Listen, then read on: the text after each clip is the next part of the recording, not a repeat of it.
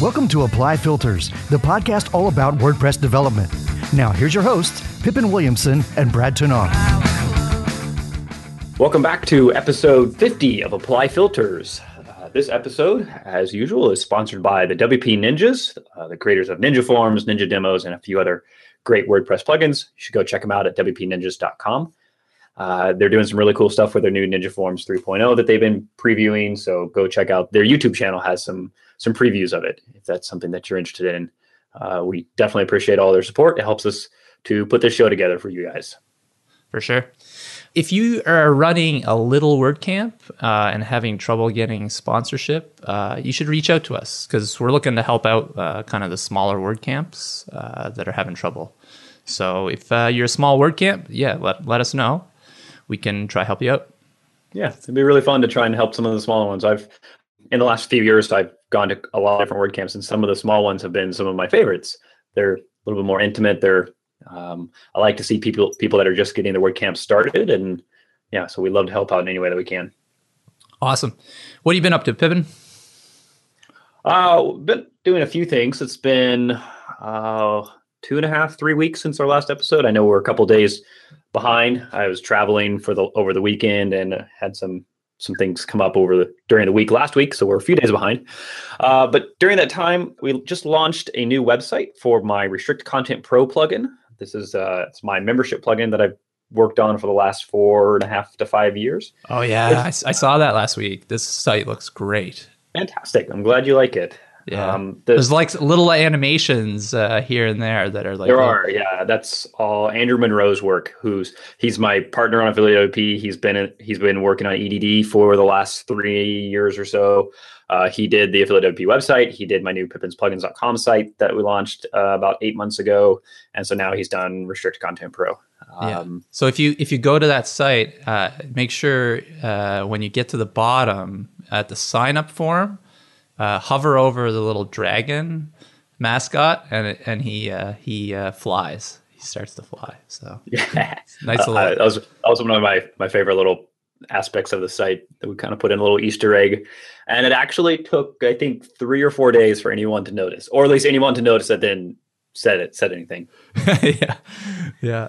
So I'm awesome. Excited to have this site launched finally. Uh, the the plugin Restrict Content Pro has been sold under the Pippins Plugins dot com site for the last two and a half years. And before that, it was sold on Code Canyon.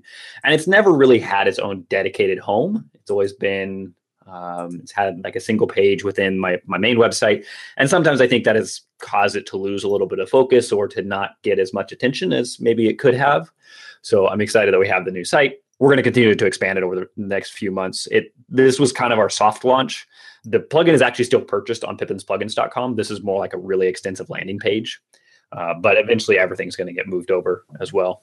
Right. It kind of get legitimized as more of like a like a real product, it seems. Right. Like, and that's one of the big reasons for doing it. Yeah. Because, I mean, I mean, you have some really great customers using that. that product. And so it yeah, definitely deserves... There's some very large sites using it. Yeah. Um, and and that was, that's been one of my goals for the last six months or so was to uh, to focus on the plugin a little bit more and to try and really grow it. Uh, it's the plugin has always done really well for, for me. Uh, ever since it was on Code Canyon, it's always been one of my stable products. Uh, but after Easy Digital Downloads and Affiliate W P came out, it started to lose a little bit of the focus. Uh, it never grew as much as either of those did and was kind of my hobby project.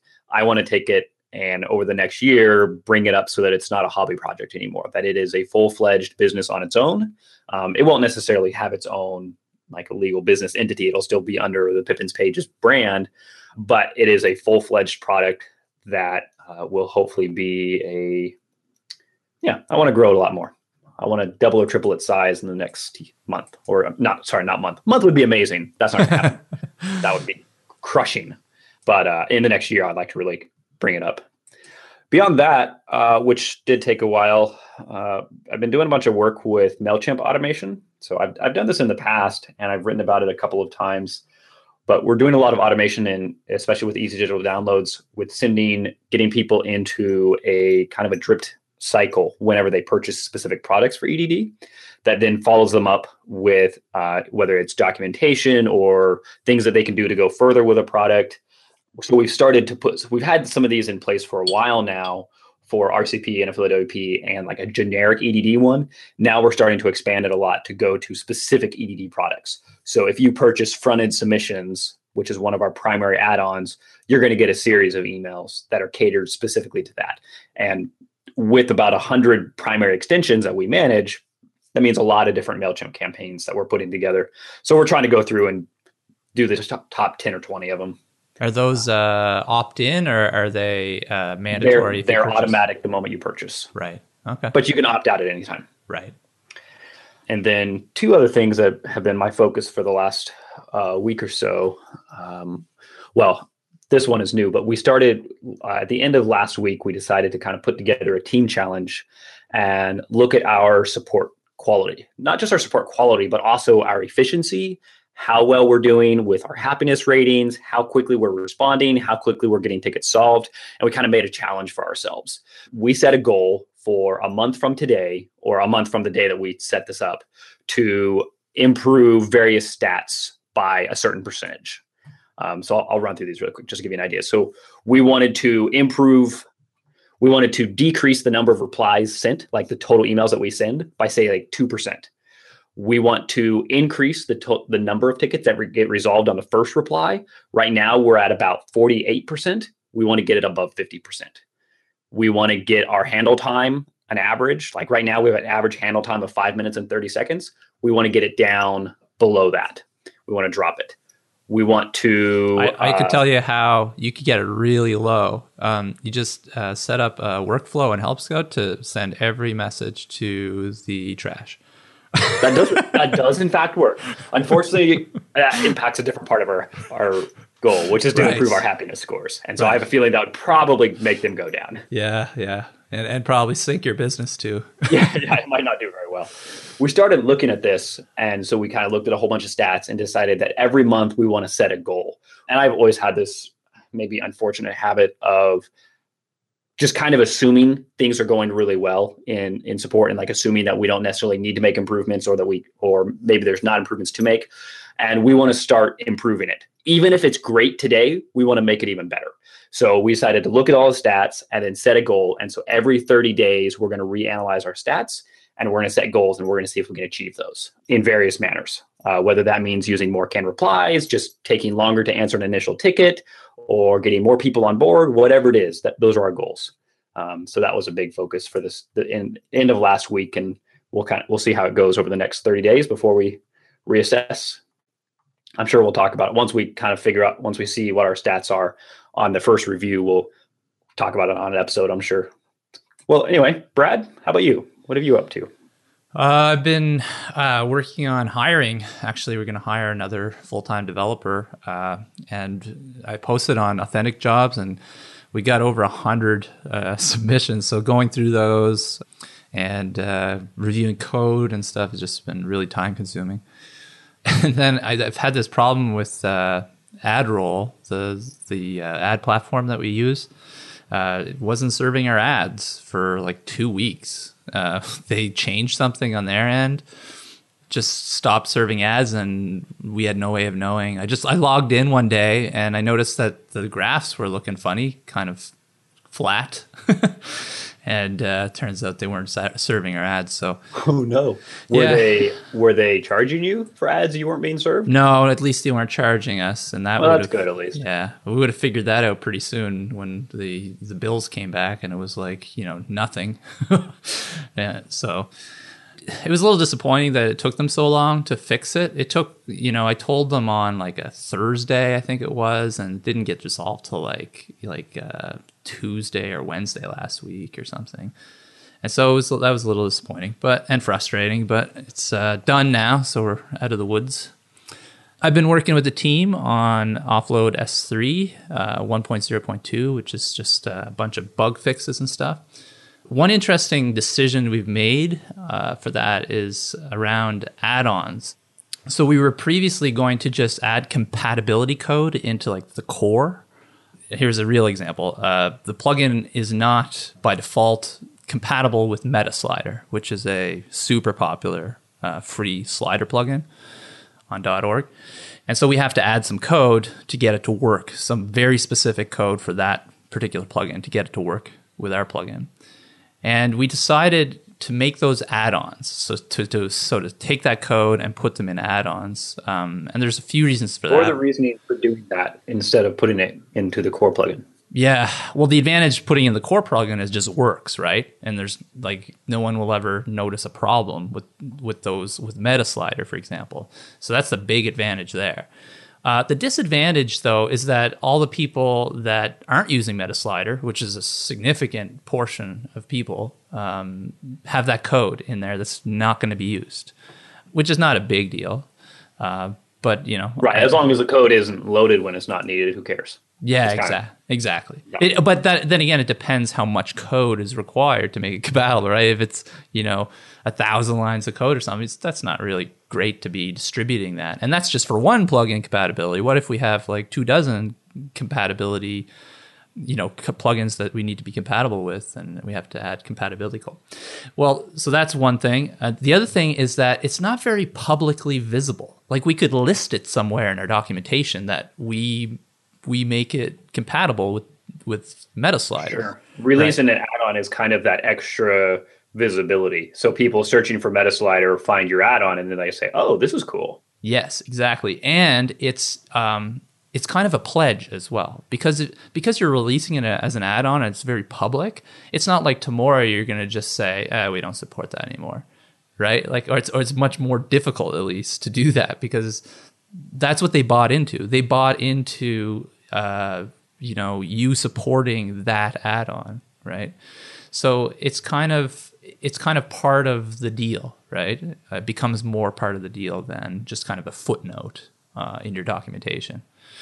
That's kind of why we tipped. Uh, will you be releasing those uh, as free plugins on WordPress dot org, or will they be available for paid license key holders only? Paid license only. Some of these uh, compatibilities are extremely time-consuming uh, sure. to, uh, so to deal it, with. That's so. Also an upsell for you to get people to upgrade to the paid version. Exactly, exactly. Yeah, like some of our licenses will be, you know, compatible with like a dozen popular plugins, right? So, right. Uh, W P M L is another one that we we recently uh, that we will be supporting as of this oh, release. Man. I can imagine that one will be super tough. Yeah. Or it, maybe not tough, but extensive. Yeah. And I mean, and they have like add-ons for their plugin too. So it's not just W P M L, it's W P M L and their media extension or whatever. Right. So yeah. We had that, we ran into that same topic uh, when building out Affiliate W P for the first time, trying to decide, are we going to build each integration? So like the WooCommerce integration, the Easy Digital Downloads integration, the R C P integration, the MemberPress integration, et cetera. Are we going to build each of these as add-on plugins that people download after they purchase the plugin? Um, and we we actually ended up going with the alternate uh, approach than what you've decided, mostly because we decided that we ultimately wanted to have that one, like you install and you're done, and it just works. But I think both are very valid, very valid reasons, uh, and and we do run into that still all the time with with E D D. So E D D is obviously built with the add-on model, uh, which Affiliate W P is not quite, not really, and we run into the question of if we need to build a compatibility layer between two systems, between E D D and say LearnDash, which is an L M S system. Do we build an add-on plugin or do we build it into core? And I think our g- general philosophy came out to be like, if if we're fixing a compatibility bug between the two, like they have a script that loads that breaks us, or we do something that breaks them, we go to core. If we're adding a feature, then it's an add-on. Right. That's a good policy. Yeah. I don't. I don't know that. I don't know if it's always black and white, but I think as a, maybe as a starting point, that's worked well. Yeah. Yeah. I, that's pretty much the way we look at it too. We do have some like bug. I, what I would consider like bugs or like quirks that we still build into core, so that so that it just works, um, and they don't have to add you know install an add-on for it to work. Um, but generally, those are like more wide-sweeping ones too. Like they're they're not gen- generally specific, like like one plugin it affects. Uh, so other things we've been working on, uh, Jeff's been working on the Migrate D B Pro one point six release, which is going to be a big U I update. So he's working with Backbone uh, for the first time, which is pretty cool. Um, and so he's gonna, so our new U I is gonna be Backbone powered, which is kind of kind of neat. And uh, what are the reasons for building a new U I? Aside from, like, is it just just to rebuild it, or is it to fix problems? Well, it's going to be a lot nicer. Uh, our new U I is going to show the progress uh, per table, for example. Uh, our current U I, the progress is just um, uh, like one big bar, uh, but this one you can actually expand and see individual tables progress oh, as, cool. as they migrate. When you guys are doing the um, doing the migration, do you go table by table, or do you have multiple tables running at the same time? We go table by table. Uh, we probably could go multiple at a time. Um, But to be honest, we've actually added features to slow down the migrations because of, uh, you know, denial of service software, thinking that our requests are actually attacks. So, yeah, that's probably a bad idea for most servers. I guess another thing, like with Migrate D B Pro, the U I update, there's going to be uh, like a settings panel. It's going to be, we kind of rejigged it a bit to clean it up some. Uh, and stuff like that. And there's a few other U I tweaks here and there. Um, and then the other thing is uh, the multi-site tools add-on for Migrate D B Pro. You're going to be able to push a sub-site into a single site install, and you're going to be able to pull uh, from a multi-site install, you're going to be able to pull a single site install into it as a sub-site. Holy uh, crap.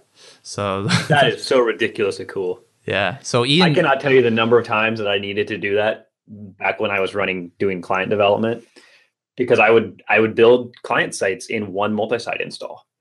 And then I would realize that I, like, I had to get them out, and that was a pain because I, I didn't want to set up a new WordPress install for every single client site at the time. And this was, this was way before Vagrant or any of the new tools that have come up. Right. That have made this all a lot easier. We've had that and, question uh, come up from people actually, like whether they should do that or not, like whether they should use a multi-site install to, you know, do development, so have each client site in a separate sub-site. Um, what do you normally say to people that would ask you that? I think there's a, another question you have to answer first. Are they doing the development of the site, or are they also populating the content and like doing everything there? Because the code of the site can, is very easy to move around. But if you have to move a database as well, that's a whole different story. Right. I, I've always told them that you should always look at where it's going to end up. If it's going to end up as a single site somewhere, then you should develop it as a single site, because you want your development environment to mirror your staging or production environment as close as possible, right? Yeah, I, I definitely agree with that. But at the same time, I think there's a little bit of a caveat.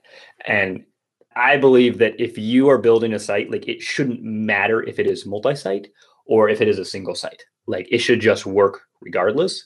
Like, there's no reason that your site that you've built in a multi-site environment won't run as a single site. And if it does, then maybe you should look at what's causing that to not work. I, I don't I don't disagree with you that you, your your development environment should as closely mimic the live environment as possible, especially if you're talking about large-scale client sites. That there's no questions asked. Right. Yeah. Yeah, I mean, that's that's the bottom line for me. I mean, if you're developing a theme, I completely agree with you. I think You, maybe you should use multi-site to to develop it, because then you you you're testing in that environment that's kind of like, you know, it's not as typical maybe. Um, but uh, we I use yeah. uh, multi-site for all my local host development. Everything yeah. runs in multi-site, uh, and I actually primarily I started doing this when we started building Affiliate W P, because suddenly I had all of these these local setups for. for all the different e-commerce and membership platforms as we were integrating with them. And I finally decided, wait, this is silly. Like, I'm going to make one multi-site install, and every single site in the network will be a different plugin. That way I'm not constantly reconfiguring settings or doing things like that. Right. Um, yeah, I do the so. same. I've got a multi-site uh, install to do the to our to do dev locally just for that reason. Yeah. Yeah, I guess the only other thing is we've decided on our company retreat. We're going to do it around WordCamp uh, Europe in Vienna next year. Uh, oh, very cool. So that's, yeah, that's pretty exciting, What's right? What's the date for WordCamp E U? Good question. Uh, is it April, I think? Uh, or is it June? Yes, it's June. It's the end of June. So I think it's the twenty-third to the twenty-sixth, or twenty-fourth to the twenty-sixth, I think. Oh, so, very cool. End of June, yeah. Yeah, we're going to do a team retreat at Pressnomics this year, which will oh, be nice. in uh, April. Uh, April March. or March. March. That's right. Yeah, early March. I think March fourth, actually. Yeah, so we're all convening in Phoenix, Arizona. Well, I will see you there because I will also be there. Well, fantastic. Looking forward to it. Yeah. Should we all go? Right, should we jump into the meat of our episode? Yeah, P H P seven. All right. Sweet. P H P seven is coming along. I'm pretty excited for it. I think yeah. our uh, re- release date is November twelfth. Yeah, the release date. Plus or minus a day or two. Yeah, I don't know if that's still accurate or not, but I think that's what they were shooting for uh, recently. So, yeah. All right. So, why do we care about P H P seven? Um, so, we had a little bit of discussion here in our pre-show about how, as long as you're not running five point two, a lot of times we kind of ignore the P H P f- version that we're running. So, like, okay, you're running P H P five point three, five point four, five point five, five point six. Like, all of those are fine, more or less. Um, th- there are some things that change between them, but overall, we're not um, as concerned with the exact version that you have now. Now, P H P seven is a really big deal. Why is P H P seven a really big deal? Performance. Uh, yeah, I, the tests that I've seen, it's like two to three times faster than P H P five point six. And, and I believe P H P five point six had some pretty significant improvements over its predecessors as well. Um, And uh, and P H P seven's uh, clocking in really close to what H H V M gets, uh, which which is. Can you give us um, maybe just like a rough ballpark of what what kind of performance increase do we see? Uh, well, two to three times faster than five point six. I think is is kind of gives people an idea of. That's a, that's idea. Impressive. Yeah, I mean that's. That's pretty awesome. I mean, that's that's huge. That's that is incentive to upgrade, right? Like if you if you care at all about performance, like how fast your website loads, which Man, most just, people just do. Just thinking that, like between simply by upgrading your P H P version, like ignore every other aspect of performance on your site. Like that alone would dramatically affect it. I don't I don't know about you, but I don't need a much bigger incentive to upgrade than that. No, I don't either. I mean. You know, if you're caching your site right now, uh, it's not going to, obviously that's not going to make a big difference, right? Like P H P is kind of out of the out of the mix, right? When you're talking. Right, because if, P- if, the, pro- if the, the P H P process isn't even running, then that performance is, doesn't matter. Exactly. But anytime that you're serving a non-cache request. Non-cache request or the first request, the very first request that is where the cache has expired or has been purged and, and, and no longer exists. Uh, you're going to get a lot faster uh, re- response time from P H P. So that it'll be a huge deal for anybody who has a largely dynamic site, think e-commerce, uh, where a huge number of uh, the, the P H P processes are, I mean, nothing is cached. I mean, things are things are cached, but because there's so much dynamic data, there are so many non-cache requests going through. That'll make a huge difference. Right. I guess like the other thing is like why people might be wondering like what why do we what why not just use H H V M, like why do we care about this, right? Um, but I mean H H V M is not exactly a drop-in, you know, replacement for P H P. You have to get your P H P application ready for H H V M, right? Because there's some things that don't work quite yeah. right. That's my understanding. I've never actually done it. I've looked into it a little bit, and it's it was like, oh, okay, so it's not it's not an exact replacement. Um, we've we've done it a few times in E D D only because we have some customers running H H V M, uh, and so every now and then we have to look into compatibility issues for them. And more or less things work as is, but there are a few nuances. Yeah, we've done some testing with H H V M and Migrate D B Pro. Uh, but I haven't done it personally, so I don't know exactly what's going on there, but uh but yeah Ashley Ashley would know. uh, all right, so outside of performance, which is a huge improvement, um what kind of changes are we looking at? Is there anything that directly impacts developers and their that things that they might need to do in their applications or things that they may want to take advantage of? Yeah, so what's what's I guess what's breaking I guess in that'd be H P a good place setup. To start for sure. Like one of the bigger ones is the way errors are reported. um So most errors are reported uh, as an exception now. Right, so, where previously it would just it would be a fatal error. Yeah, a fatal error or a warning or a notice if you're in dev uh, development mode.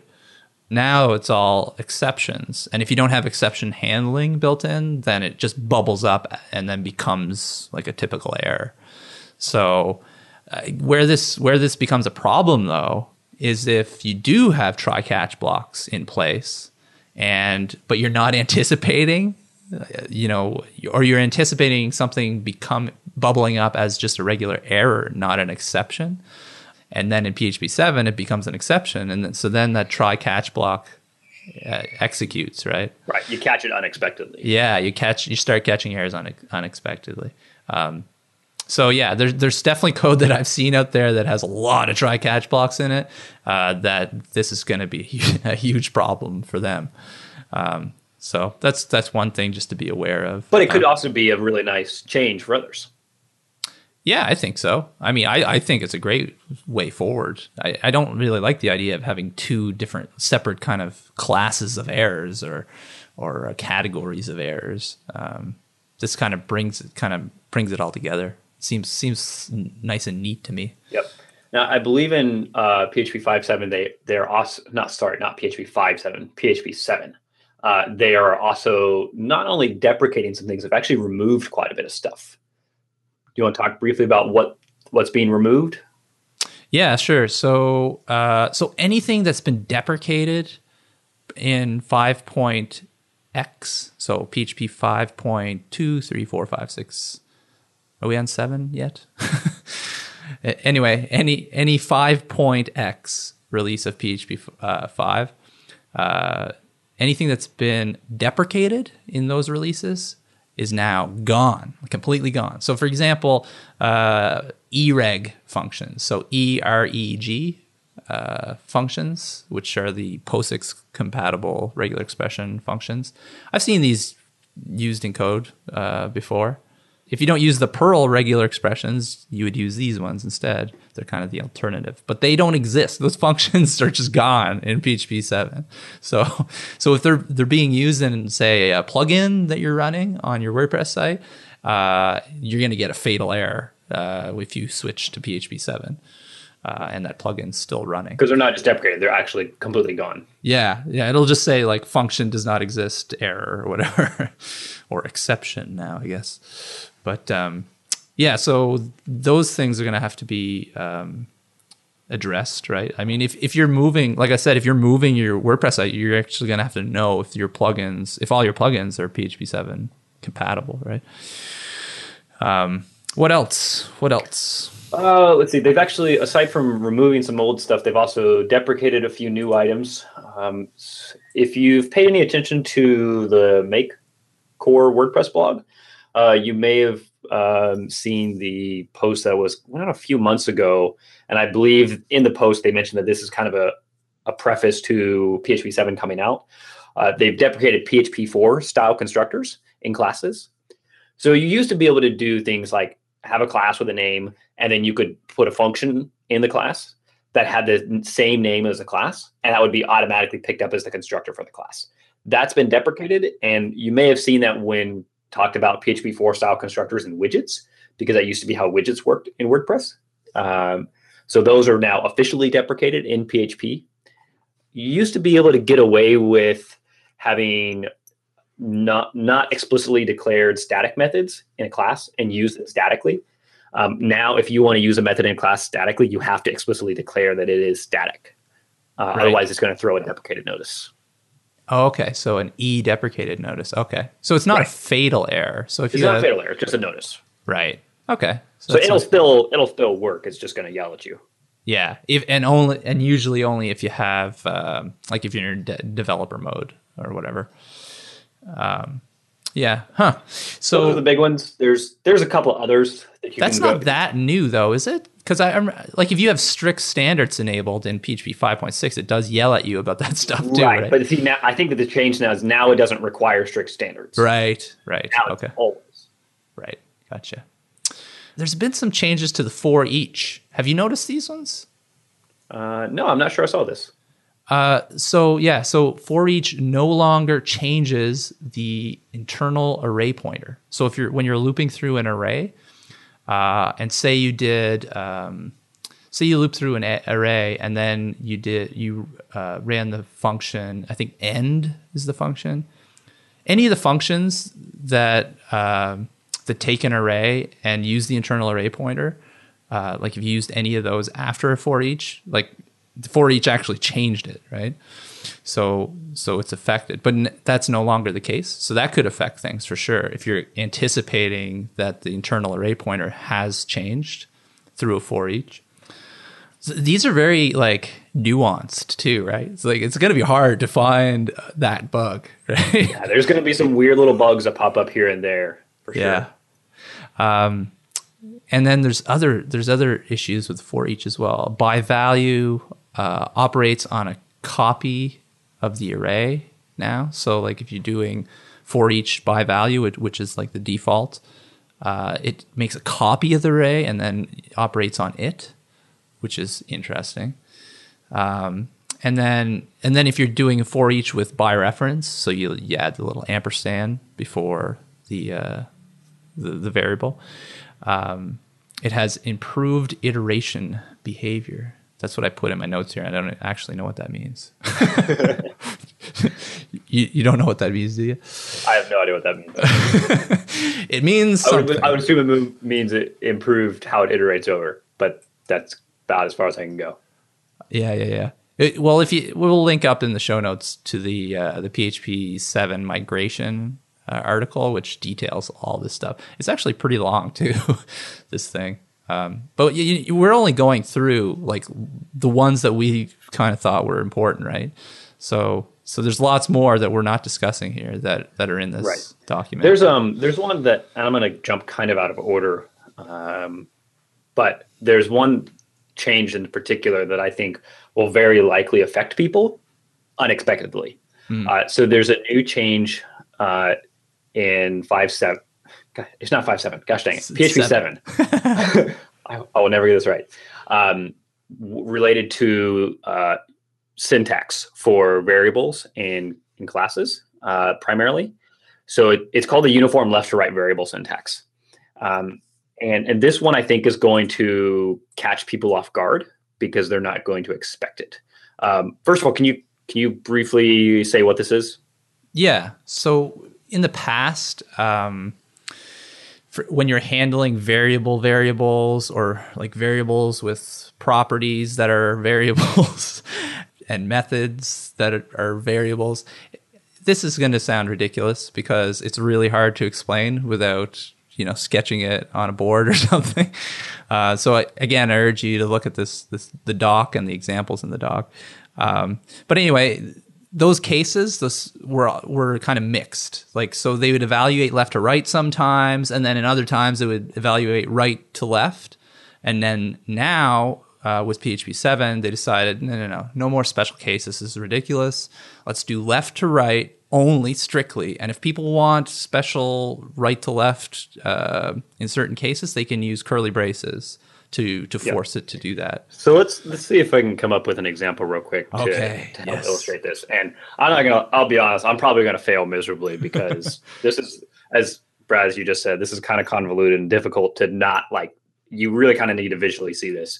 Um, and and the show notes will have links to articles that have this in here. But let's say that you have a class, and okay, so you set up an object, uh, and you set this up as as as a variable. So let's say it's a, a class related to people. So you have a class called person, and I'm going to actually use an example that's in one of the, the link, the articles that we'll link to. So you have a class called person. And so you say person is uh, this variable person is a new person. You then set some properties on it. So you set their first name, you set their last name, you set some variety of information about it.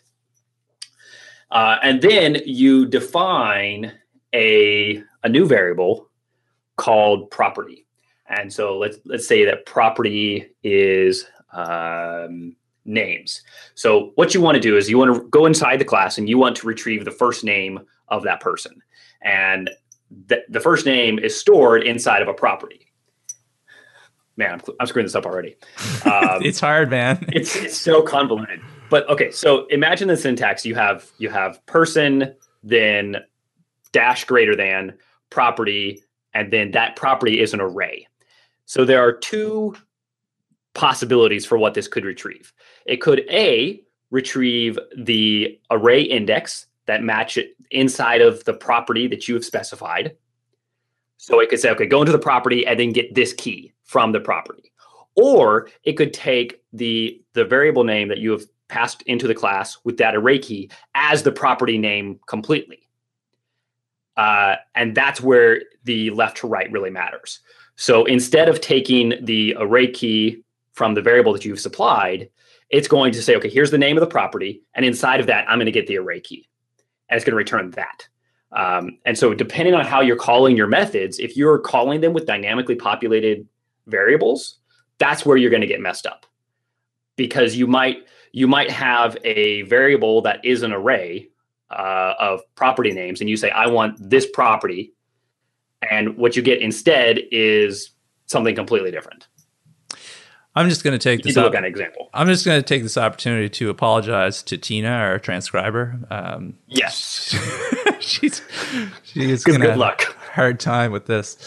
Uh, so, a uh, couple things I want to mention before we move on to the new features. Um, so, there's two things that I didn't even know existed in P H P uh, until I uh, looked was looking into P H P seven.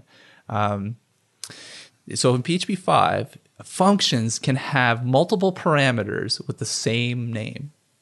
So the variable, like the param, the the variable that's in the that is the parameter, can have the same name. Really? Yeah. I. Why would you do that? I don't know. I don't know why you would do that. I mean, I guess like say say you deprecated like three different parameters, you could call them all deprecated. I mean, that maybe, so is there, that would be that would be one what good when you, you when you say that they can have the same name, does that just mean that P H P won't freak out at you if you do it? You'll still get unexpected behavior, but it will allow it? Or is there actually a way to reference each of those parameters inside of your function? Oh, I don't think there's a way to reference it. I I would imagine one of them gets overwritten. Um, but yeah, it doesn't freak out. It just lets it, it just goes with the flow, man. uh, P H P seven, no, no, you're gonna get an error. In that case, that's probably a good place to get an error. Yeah, you think? I cannot. I cannot come up with one v- even remotely valid use case for that. Well, I just did the, the deprecated thing. I think that w- that w- that one's valid. And we, I might have even seen that before uh, somewhere. Hmm. Anyway, interesting. Uh, another thing: switch statements uh, in P H P five can have multiple default blocks. Like you can- I really like this change. Especially because in every article I found, every time that somebody mentions this, they're like, there's no logical explanation for why this is supported, so we just fix it. Yeah, I'm, I'm glad that's gone too. But I, I didn't know about it. I didn't realize until this article. I, until, I, didn't, I mean, it just it makes sense. Why would you do that? Yeah. So, okay, should we go on to another one? Um, I like that there's two new operators that they've added. Yeah, so are, you want to move on cool. to new new features now, do we? Yeah, let's let's, let's do so, new features. So before we do the new features, let's let's uh, like disclaimer. Most of this stuff will not be used if you're doing plugins for WordPress or themes for WordPress uh, for the masses, and you want to support, you know, P H P five point four at least, right? P H P five point five, five point six. You're not going to be able to use any of these. These are all new features that are not, they're not going to work in those old versions of P H P. And so if you want to support them, you can't use these these things. So a good thing, um, a good thing to note about them though, is that even if you like them, they're really just handy little tools to have. In no way are we limited by not being able to use them. Yeah, sure. Absolutely. That's a good point. Yeah. So what's the first one? Uh, what is the first one? Scalar... Scalar parameter types and return types. Oh, yeah. So this is really cool. So in P H P five point six, uh, for sure, but I don't know about the previous ones, you could put uh, in next to your parameter in your function declaration, you could put the object type. So going back to your previous example, you could put like person as the type and then put the variable, you know, person. And P H P wouldn't complain about that. It would, in fact, it would enforce uh, that you pass that function a person object, right? Uh, but you couldn't use int, float, string, or bool. You couldn't use any of those types in, in your function uh, declaration for, for parameters to enforce a certain type being passed in. And now you can in P H P seven. That's, so that's excellent. Pretty cool, right? Um, and also, a little more control, like if we have functions, just to make sure that they're always giving the exact data type that you want, um, which is a really big deal. Um, in any, if, if you're doing calculations or anything like that, making sure that your data types are right. If you need to do strict comparisons, just one more way to do defensive coding. Yeah, I think there's, I, I don't know if it's strict by default. I think there's a declaration that you have to add to the top of the file. Uh, I, I think so. I think you have to, uh, you otherwise, have to set it as being strict. Yeah, otherwise it's just coercion, which is kind of like P H P's default. So for example, if right. you pass in a string and it's looking for an int, it will convert that string into an integer. Uh, you see this, you see this a lot in WordPress, right? This coercion. This just kind of happens automatically. Sure. Um, so example, one example would be if if you need to pass in a post I D to a function, WordPress typically and, and P H P in general allows you to pass in, say, twenty-seven, which is your I D, as either a string twenty-seven, an int of twenty-seven, or I believe you could even do a float at, or a double at like twenty-seven point oh. Right. Yep. Exactly. They'll all work. And yeah, they'll just be coerced into the proper type. And and all of this applies to return types as well, which is new in P H P uh, seven, uh, where you can define the type uh, that you want returned by your function. So yeah, you can say bool or string, float, int. Uh, all those are supported as well for return types. So that's pretty cool, right? So you can, so for example, if your function returned, uh, for example, an int, but you told, you, in your declaration, you said it should be a string, that'll just convert it into a string uh, when it's returned. And then, it, of course, if you enable strict mode, it'll just throw an error if, if that was the case. So, um, but again, not can't use all any of this. For most of right. you, can't can't use any of this. But if you're really if, good thing is if you like if you if you're building a SaaS or you're building your own application in a controlled environment, this is not something that you're releasing to people. Or or if you are totally okay with releasing a, a five seven only, I'm gonna get, yeah, keeping that mixed up, a seven only system, you can use them. Yeah. Or yeah, so like if you're if you're building say a site for a client, which I know a lot of you are. Uh, you could require that the client sign up for, uh, or you could ask your client if they'd be okay signing up for uh, P H P seven hosting. Uh, once once that becomes available, as far as I know, that is not available right now. Not at least not in most places. Yeah, I don't. I don't Probably, know if it, I any hosts start seeing it rolled out as it, once it gets released, but it will still be very limited in availability on hosting accounts. Yeah, for a while. Yep. I, I yeah, I don't think it's going to take long because hosts love, uh, you know, free power basically, you know, so that right. Like if, if we look at the upgrade from say uh, five four to five five, while there were there were performance improvements, they were not significant. This is extremely significant with the performance improvements, and so any host that cares about um, the performance of the sites on it should really be looking at it ASAP. Not only that, but shared hosts are going to love this because they can cram more people onto one server and right. before it's overloaded, right? So, so there's a in in seven. There's a couple new operators uh, that are kind of cool. Uh, so one of them, which is just awesome, I have not, I haven't personally been able to come up with a really good use case for it, but it's called the spaceship operator or the TIE fighter. I don't know what the official name is. Uh, it's I, I should look it up. It's combined comparison operator. Combined comparison. Okay. Yeah. Uh, so as if if you look at it, it's um, it's less than, equal, greater than in terms of the, the symbols.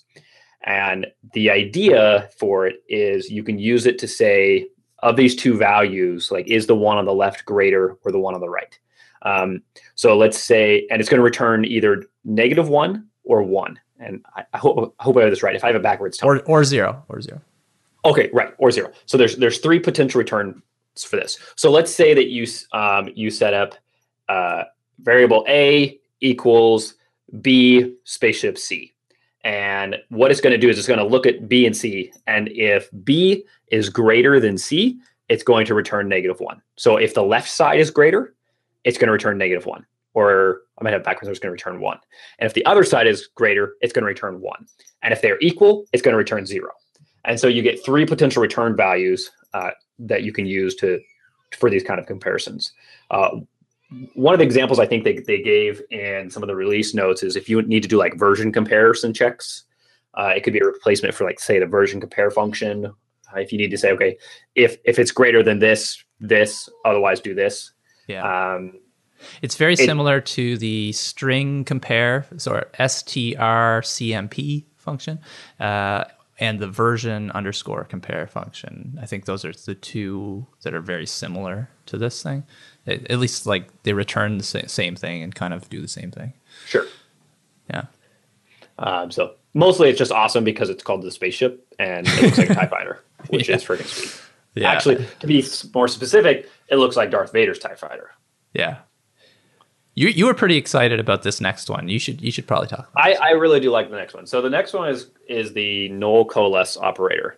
Uh, and it is a double question mark. So null as in like null, like the the value is null, right? Right. Okay. So uh, up until up until P H P seven, let's say that you need to determine if a variable has even been defined, if it's set. So what you might do is if is set A, do th- do this, else do this. And you could do it in a ternary, or you could set it up in an actual conditional statement with brackets. Um, so this allows you to determine if a variable has been set, if it's null or not, without actually having to do is is set. So if you wanted to set the variable A to a value if B is set, else set it to, uh, say, variable C. You could just say A, double question mark, C, uh, colon, B. No, no, col- no colon, actually. Oh, that's no. right. No colon. Right. Yeah. And you can use multiple uh, double question marks. So yeah, you like, you could like do, you could multiple ternaries. Yeah. Like you could go A equals B, question mark, question mark, C, question mark, question mark, D, question mark, question mark. And then maybe, I don't know. If you want to get really clever, you could false. combine coalesce operators with ternaries and just really confuse people. yeah. Oh, yeah. This one will definitely be abused. Uh, there's no question. Uh, but it, it's definitely a cool one. It just lets it, I don't know. If nothing else, it's kind of shorthand. Just can, can shorten some, some, um, some checks for you. Yeah. I love I like it. it. Yeah, it's a nice. I'm, I'm sad that I can't use it. Yeah, I'm depressed. Um, P H P seven makes me depressed and happy. It's kind of like the bipolar release, um, right? It's like I really, really want to be able to use it right now, and I want to be able to use it, like not just use it on my own systems, but use it for for users and customers, and be able to take advantage of some of the new syntax, but can't. Right. Yeah. Uh, that's what else is new? That's the world that we operate in here. Um, so this one's, I'm excited about this because I've tried to do this before. uh, define a constant uh, and set the value as an array. So you, I mean, you can't do that right now in, in P H P five, right? Um, you can't set a constant to an array. Uh, so it'll be nice to be able to do that. That would be that would be super nice. I just I just thought of one example. A lot of times it's very common to set up like configurations as constants. Mm-hmm. Now instead of having ten or fifteen constants for your configs, you could have one exactly with all of the, the key values inside of it. Exactly. That and, would be awesome. And, be, and because it's a constant, it, you know, can't be tampered with, can't be modified. So right. It's uh, yeah. I I, lo- I love it because I mean you see it all the time. Define, define, define, define. Def- you know, there's just tons of defines right. when it could be one define, define as an array, array. Yeah. yeah, exactly. That would be excellent. Yep. Uh, yeah, I mean, there's we could go on and on here. I think uh, I think we've covered quite a bit though. Definitely covered the important ones. Did we cover why P H P seven and not P H P six? Uh, no, but that is a really interesting issue. And like, I keep getting tripped up in saying P H P five, seven, um, yeah. because that's what I think it is, but it's actually not. It's P H P seven. There is no six. So what the heck happened to six? Yeah. Good question. I think there's like some drama, some P H P drama. You talk about P- W P drama now and then. Um, but, uh, no, I think I think there was uh, I think they bit off more they can chew with P H P six. Like they set a pretty lofty goal of like supporting of of building Unicode support. Sorry, Unicode support. Unicorn into, support's good too. into into P H P six. And so they had to like overhaul like all of it. And it was just a monumental task, and people got tired and burnt out is what it sounded like to me from, from what I read. Um, and, and that's basically it. And, and what happened was though, why we went to, why we didn't say, okay, well, let's scrap that, but just keep calling it P H P six, is that the developers, as they were building P H P six, they were going around to conferences talking about it. They were writing articles on the web. So there was a lot out there about P H P six. And so it would be super confusing if you were doing a Google search about P H P six and you came across one of those articles. But it was the new, you know, you were looking for the new P H P six, not the old one that was discarded. So, so they decided, let's just, you know, avoid that confusion and... Right. Call it P H P seven. Uh, we, we have a link to a wiki page on P H P dot net that go, goes over the history of why P H P seven, if you're interested in it. Uh, it's it's a good read. It's kind of yeah. It's pretty interesting. Very very in- very yeah. like very interesting look at like, you know, how open source goes right. sometimes. And it's also cool because they they did a poll and they and they actually voted on whether to do it or not. And so some of the the primary P H P contributors all voted on it. And you can see Uh, they actually even listed what each person voted for on whether or not to name it six or to keep it or name it seven. Yeah. Which is kind of interesting.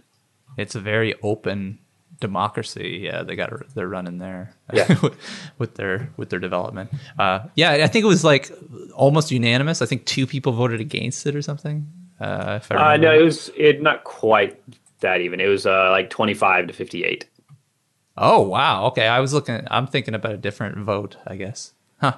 I think um, I think they do a vote for a lot of things, like a, a lot of decisions like that. I think they, they vote on them.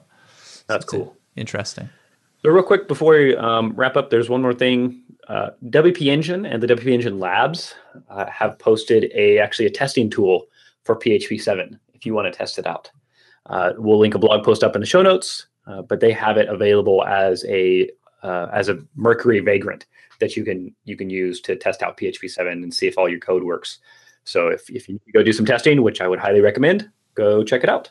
Yeah, I actually fired that up. It was really easy. If you've if you already use Vagrant and you already have Vagrant set up, it's super easy to, to awesome. give it a give it a test.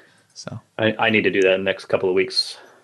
Yeah, I mean that's a good way to. I mean P H P seven right now is kind of a pain to install. So MAMP doesn't have it, as far as I can tell. I looked around, couldn't figure out a way to get MAMP to. Uh, To, to load P H P seven into MAMP, uh, and uh, and so if you're running Linux, though, it's easy. If you want to replace your native P H P, there's there's builds. Uh, Zend Zend has builds of P H P seven uh, that they're I think nightly builds even um, that are good for like the major distributions of of Linux. I think Ubuntu and, and CentOS binaries. So yeah, it's pretty easy there. Um, but yeah, other than that, it's I'd, I'd, I'd go with the Mercury Vagrant. It's super easy just to fire it up.